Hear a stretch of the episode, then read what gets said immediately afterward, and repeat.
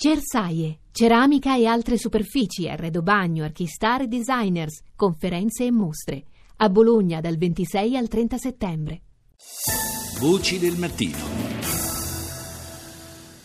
Altro argomento che trattiamo in questa seconda parte di Voci del Mattino, il eh, rapimento di due tecnici italiani, eh, con loro anche un canadese, avvenuto nella Libia meridionale. È collegato con noi Gianfranco Damiano, che è presidente della Camera di Commercio Italo-Libica. Buongiorno.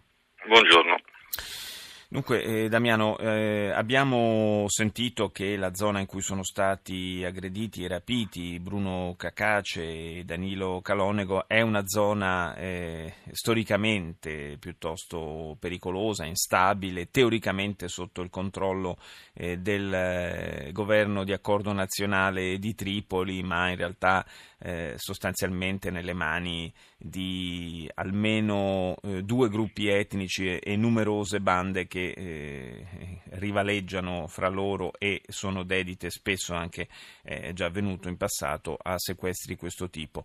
Eh, la situazione più in generale in Libia, eh, lo sappiamo, è una situazione di, di grande caos, di grande confusione, dove non si sa bene chi comandi e dove comandi, eppure sono diverse le aziende italiane che continuano a lavorare nel paese, a operare nel paese.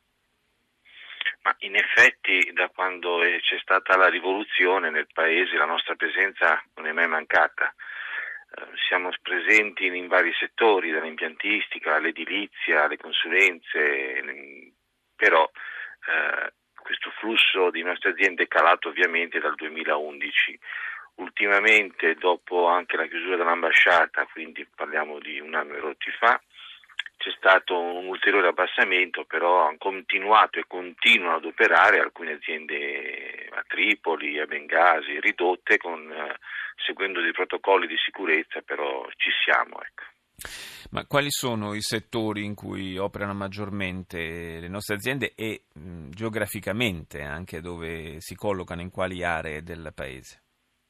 Ma principalmente nella zona oggi come oggi di Tripoli, dove, dove tra virgolette la più tranquilla. Mm. mm. Qualcosa anche su Bengasi e la ditta che, ho, che, è stato dove sono stati sequestrati due nostri tecnici ha sede a Tripoli. Sede a Tripoli lavora da anni nel settore delle costruzioni e delle manutenzioni edilizie.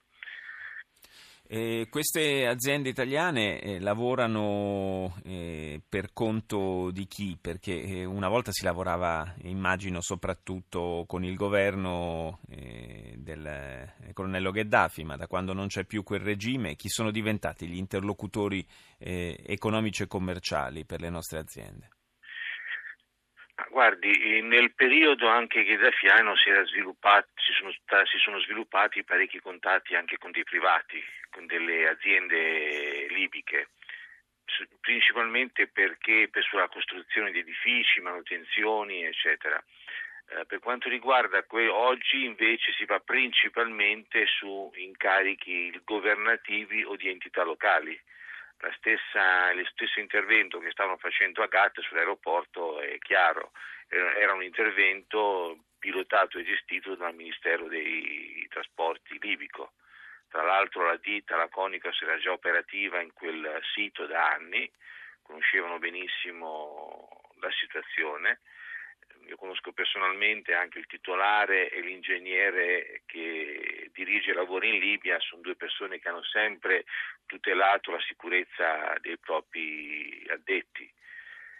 per cui penso anche che si tratti norma- purtroppo di una questione di criminalità banale, che non sia eh, legata a aspetti del terrorismo. Ecco praticamente come è successo per gli altri quattro della Bonatti. Certo, in realtà, in realtà sarebbe anche auspicabile perché eh, una, se il sequestro è un sequestro soltanto a scopo di estorsione è più facile che si possa arrivare a una conclusione felice diciamo, della, eh, della vicenda. Mm, lei diceva eh, gli aspetti della sicurezza, però eh, certo i, i, nostri due connazionali erano in auto semplicemente con un autista, insomma non c'era grande protezione da questo punto di vista. Ma guardi, sono anni che lavorano, la Conicos sono anni che lavora a GATT, per cui non è una zona come viene raccontata estremamente pericolosa, è una zona di, di transito di traffici, eh, è forte la, la, presenza di alcune tribù,